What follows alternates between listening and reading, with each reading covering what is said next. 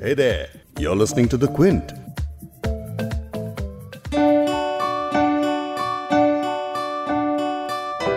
एक अरसे के बाद आपसे मुलाकात हो रही है कैसे हैं आप मैं आपको जल्दी से पहले बता देती हूँ कि मैं एकदम ठीक हूँ एक छोटे से ब्रेक पे गई थी बैटरीज अपनी रिचार्ज करने अब हो गई हैं तो मैं वापस आ गई हूँ और सच में बहुत ही अमेजिंग फील कर रही हूँ एक और बात जो मैं समझ गई हूँ वो ये कि जो मैराथन हम सब अपनी लाइफ में दौड़ रहे हैं ना अपनी अपनी जिंदगियों में, अब वो चाहे जज्बाती हो सकती है या जिस्मानी, वो मैराथन दौड़ना ही ज़िंदगी का मकसद होता है।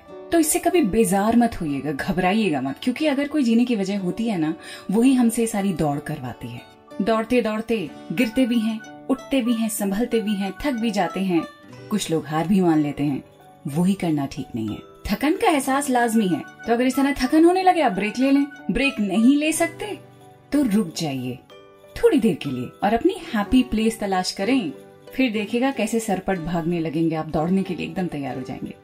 जिस हैप्पी प्लेस की आज मैं बात कर रही हूँ, उर्दू शायरी में इसे गुलशन कहा जाता है, और यही आज उर्दू नामा का थीम है।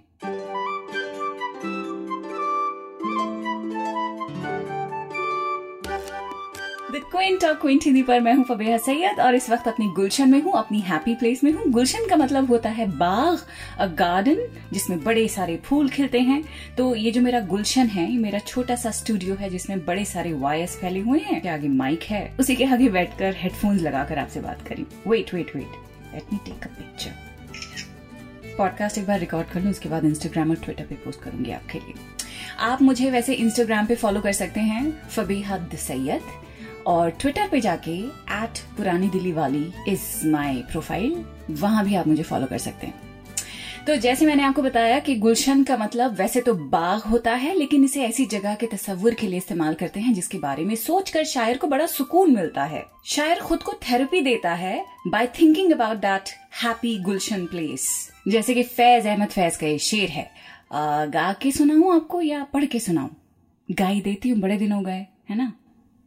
गुलों में रंग भरे, बाद नौ बहार चले।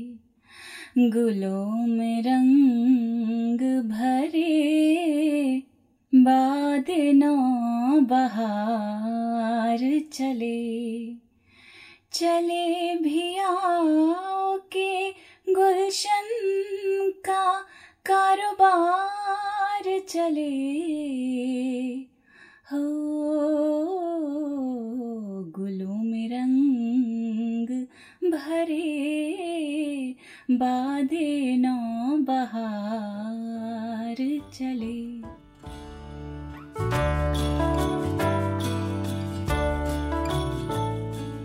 बाद यानी ब्रीज नौ यानी नया। बहार का मतलब होता है स्प्रिंग। बादे नौ बहार, यानी वो हवा जो बहार के मौसम की शुरुआत में चलती है। गुलों में रंग भरे बादे नौ बहार चले। चले भी आओ कि गुलशन का कारोबार चले। यहाँ शायर के नज़दीक जो उसका गुलशन है, उस गुलशन का कारोबार काम धंधा रुका पड़ा है। गुलशन का कारोबार क्या होता है? वो पहले मिसरे में उन्होंने बता दिया है। जब वो कह रहे हैं कि जल्दी से आओ, ताकि गुलों में फूलों पर रंग आए। ठंडी हवाएँ, बाहर के मौसम में जो बाग का आलम होता है, जब नई कोपलें फूटकर फूल बनने लगती हैं तो गुलशन के तमाम ये ऑपरेशंस इस वक्त रुके पड़े हैं तुम्हारे इंतज़ार में। इसीलिए चले भी आओ कि गुलशन का कारोबार चले।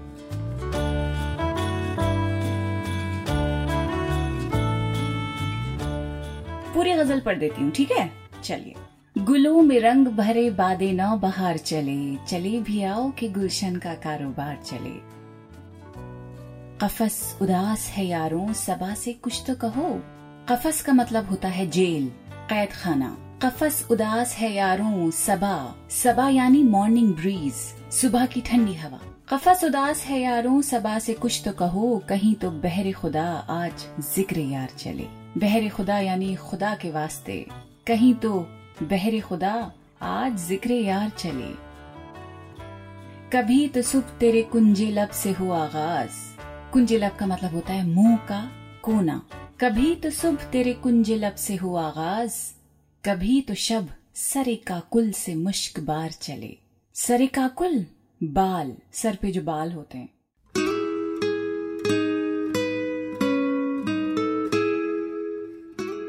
बड़ा है दर्द का रिश्ता, ये दिल गरीब सही तुम्हारे नाम पे आएँगे गम गुसार चलें। गम गुसार यानी जो बीमार है, उसकी आयादत के लिए जो आते हैं, जो वेल विशर्स होते हैं, जो कंफर्टर्स होते हैं। गम बांटने वाले होते हैं, उन्हें गम गुसार कहते हैं। तुम्हारे नाम पे आएँगे गम गुसार चले। जो हम पे गुजरी, सो गुजरी, मगर शबे हिजरा। जो हम पे गुजरी, सो गुजरी, मगर शबे हिजरा। हमारे अश्क तेरी आकबत, संवार चले। यानी मरने के बाद वाली जो ज़िंदगी है, उसे आकबत कहते हैं। हमारे अश्क तेरी आकबत संवार चले। यानी तेरे लिए हम इतना रोए हैं, इतना रोए हैं कि उससे तुम्हारी आखरत संवर जाएगी। आगे बढ़ते हैं। हुजूर यार हुई दफ्तरे जुनू की तलब।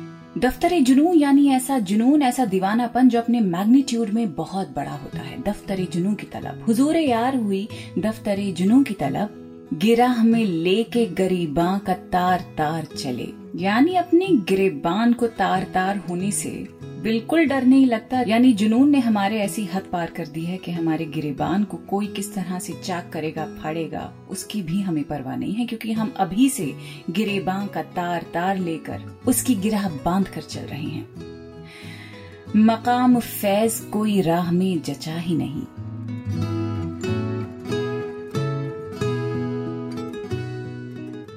मकाम फैज कोई राह में जचा ही नहीं। जो कुए यार से निकले तो सुएदार चले। कुए यार, जहाँ आपका, जिस जगह पे आपका यार रहता है, आपका महबूब रहता है। सुएदार यानी सूली, मौत की तरफ़ चले। मकाम फैज कोई राह में जचा ही नहीं। जो कुए यार से निकले तो सुएदार चले। गुलों में रंग भरे, बादे नौ बहार चले। चले भी आओ कि गुलशन का कारोबार चले। रघुपति सहाय फिराक, यानी फिराक गोरखपुरी की भी एक ऐसी ही बहुत खूबसूरत गज़ल है। उसके चंद अशार आपको सुनाऊँगी।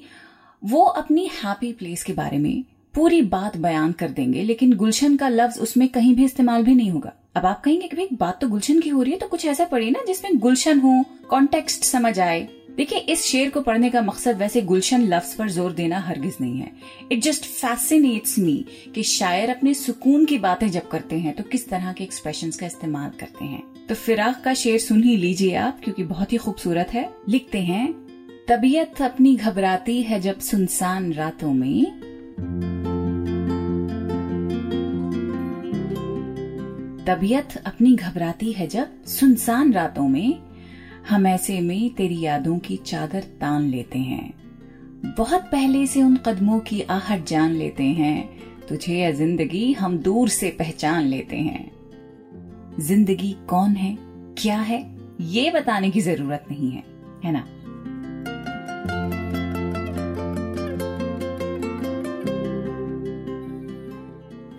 अब हबीब जालिब की भी गज़ल है। इसमें नक्शा तो खिजा, ऑटम का खींच रहे हैं, लेकिन गुलशन में कहते हैं कि बाहर का समान है। अब एक और यहाँ पे मैं आपको बात बता दूँ कि जब भी गुलशन की बात होती है ना तो उससे रिलेटेड जितनी भी चीज़ें हैं, जितने भी इवेंट्स या एक्टिविटीज़ हो रही होती हैं बाग के अंदर, उस सब का भी ज़िक्र होता है। जैसे कि गुलशन का लुटना। गुलशन में अगर बाहर आती है तो खिजा भी तो आती है ना। गुलशन में जब नए फूल खिलते हैं तो पतझड़ भी होता है। तो इस तरह के भी कंपैरिजन जब होते हैं, तब भी गुलशन का ही तस्वुर होता है। तब भी एक खुशहाल ज़िंदगी का तस्वुर होता है। और वैसे भी शायर की अल्टीमेट फैंटेसी क्या होती है कि वो अपने महबूब से जा मिले। महबूब खुदा हो सकता है लवर हो सकता है। मुल्क में बहार का भी तस्वुर गुलशन कहलाता है। अपने मुल्क में, अपने समाज में भी जब खुशहाली होती है क्वालिटी होती है, वो भी कई बार महबूब का सिंबल होता है पोइट्स के लिए। इसलिए गुलशन को सिर्फ़ लव एंड रोमांस वाला गुलशन ना समझें तो बेहतर होगा, क्योंकि गुलशन के बहुत सारे सिंबल्स होते हैं शायरी के अंदर। खैर, हबीब जालिब की आपको मैं गज़ल सुना रही थी, लिखते हैं, गुलशन की फजा धुआँ धुआँ है, कहते हैं बाहर का समा है।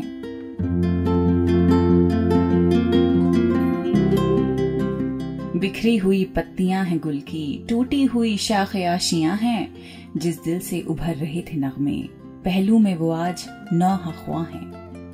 हम ही नहीं पाए तन्हा ए दोस्त, तबाह एक जहाँ है। जालिब, वो कहाँ है इश्क तेरा? प्यारे, वो गज़ल तेरी कहाँ है?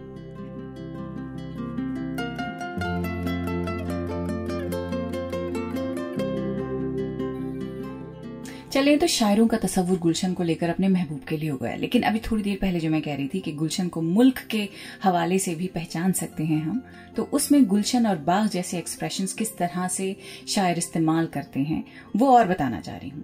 जो लफ्ज मुल्क के लिए इस्तेमाल होता है, वो गुलशन नहीं, कई बार गुलिस्ता होता है। अल्लामा इकबाल की नज्म तो आपको याद होगी ना? हिंदोस्ता हमारा हमारा। सारे जहाँ से अच्छा हिंदोस्ता हमारा, हम बुलबुले हैं, इसकी ये गुलसिता हमारा। देखिए, कितना खूबसूरत लिखा है ना जब गुलशन का मतलब समझ आ गया है गुलसिता का मतलब समझ आ गया है तो तस्वुर कीजिए आप कि अल्लामा इकबाल ने क्या सोच के लिखा होगा। सारे जहाँ से अच्छा हिंदोस्ता हमारा, हम बुलबुले हैं, इसकी ये गुलसिता हमारा।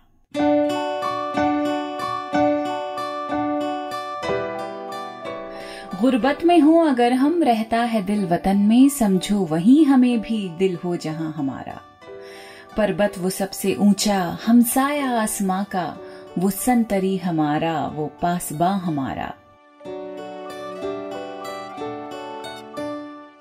गोदी में खेलती हैं इसकी हज़ारों नदियाँ। गोदी में खेलती हैं इसकी हज़ारों नदियाँ। गुलशन है जिनके दम से रश्के जना हमारा। ए दे गंगा, वो दिन है याद तुझको। उतरा तेरे किनारे जब कारवां हमारा।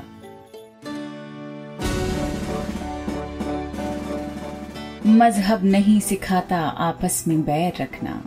हिंदी है हम वतन है, हिंदोस्ता हमारा।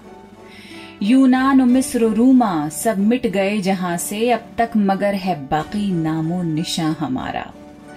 कुछ बात है कि हस्ती मिट्टी नहीं हमारी, सदियों रहा है दुश्मन दौरे जमा हमारा।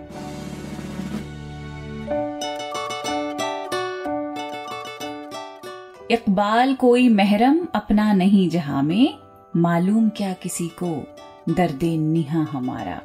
सारे जहाँ से अच्छा हिंदोस्ता हमारा, हम बुलबुले हैं, इसकी ये गुलसिता हमारा डाइवर्सिटी के ऊपर। अगर किसी ने कुछ लिखा है तो इकबाल की ये नज्म मेरे रोंगटे खड़ी कर रही है। Just feel so emotional right now कि वाकई में हमारे जैसा, हमारी जैसी डाइवर्सिटी दुनिया के किसी मुल्क में नहीं है। हमें क्यों कदर नहीं होती है इस बात की? इसका अफसोस है। हम अपने गुलिस्तान को अगर गुलिस्तान समझेंगे तो यकीन मानिए हमारी मुल्क से ज़्यादा खुशहाली कहीं और नहीं हो सकती है। और पता है क्यों? क्योंकि गुलशन के अंदर बाग के अंदर एक रंग के फूल नहीं होते हैं। बाग की खूबसूरती ही रंग बिरंगे फूलों से होती है। जावेद अख्तर का नया हुक्मनामा याद है आपको? इसी गुलिस्तान की बात कर रहे हैं। रंग बिरंगे फूलों की बात कर रहे हैं। चलिए वो भी पढ़ देती हूँ। जावेद अख्तर लिखते हैं नया हुक्मनामा। किसी का हुक्म है सारी हवाएँ, हमेशा चलने से पहले बताएँ कि उनकी समत क्या है, किधर जा रही हैं। हवाओं को बताना ये भी होगा, चलेंगी अब तो क्या रफ्तार होगी। हवाओं को ये इजाज़त नहीं है कि आंधी की इजाज़त अब नहीं है। हमारी रेत की सब ये फसीलें, ये कागज़ के महल जो बन रहे हैं, हिफाजत उनकी करना है ज़रूरी।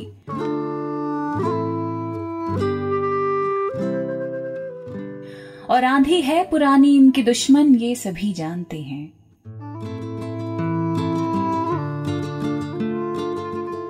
किसी का हुक्म है दरिया की लहरें, जरा ये सरकशी कम कर लें अपनी हद में ठहरें। उभरना फिर बिखरना और बिखर कर फिर उभरना। गलत है ये उनका हंगामा करना। ये सब है सिर्फ़ वहशत की अलामत, बगावत की अलामत। बगावत तो नहीं बर्दाश्त होगी, ये वहशत तो नहीं बर्दाश्त होगी। अगर लहरों को है दरिया में रहना तो उनको होगा अब चुपचाप बहना। किसी का हुक्म है। किसी का हुक्म है। गुलिस्ता वाली बात अब आ रही है। किसी का हुक्म है, इस गुलिस्ता में बस एक रंग के ही फूल होंगे, कुछ अफसर होंगे जो ये तय करेंगे। गुलिस्ता किस तरह बनना है कल का? गुलिस्ता किस तरह बनना है कल का? यकीनन फूल तो यकरंगी होंगे, एक रंग के। यकीनन फूल तो यकरंगी होंगे, मगर ये रंग होगा कितना गहरा, कितना हल्का। ये अफसर तय करेंगे। किसी को ये कोई कैसे बताए?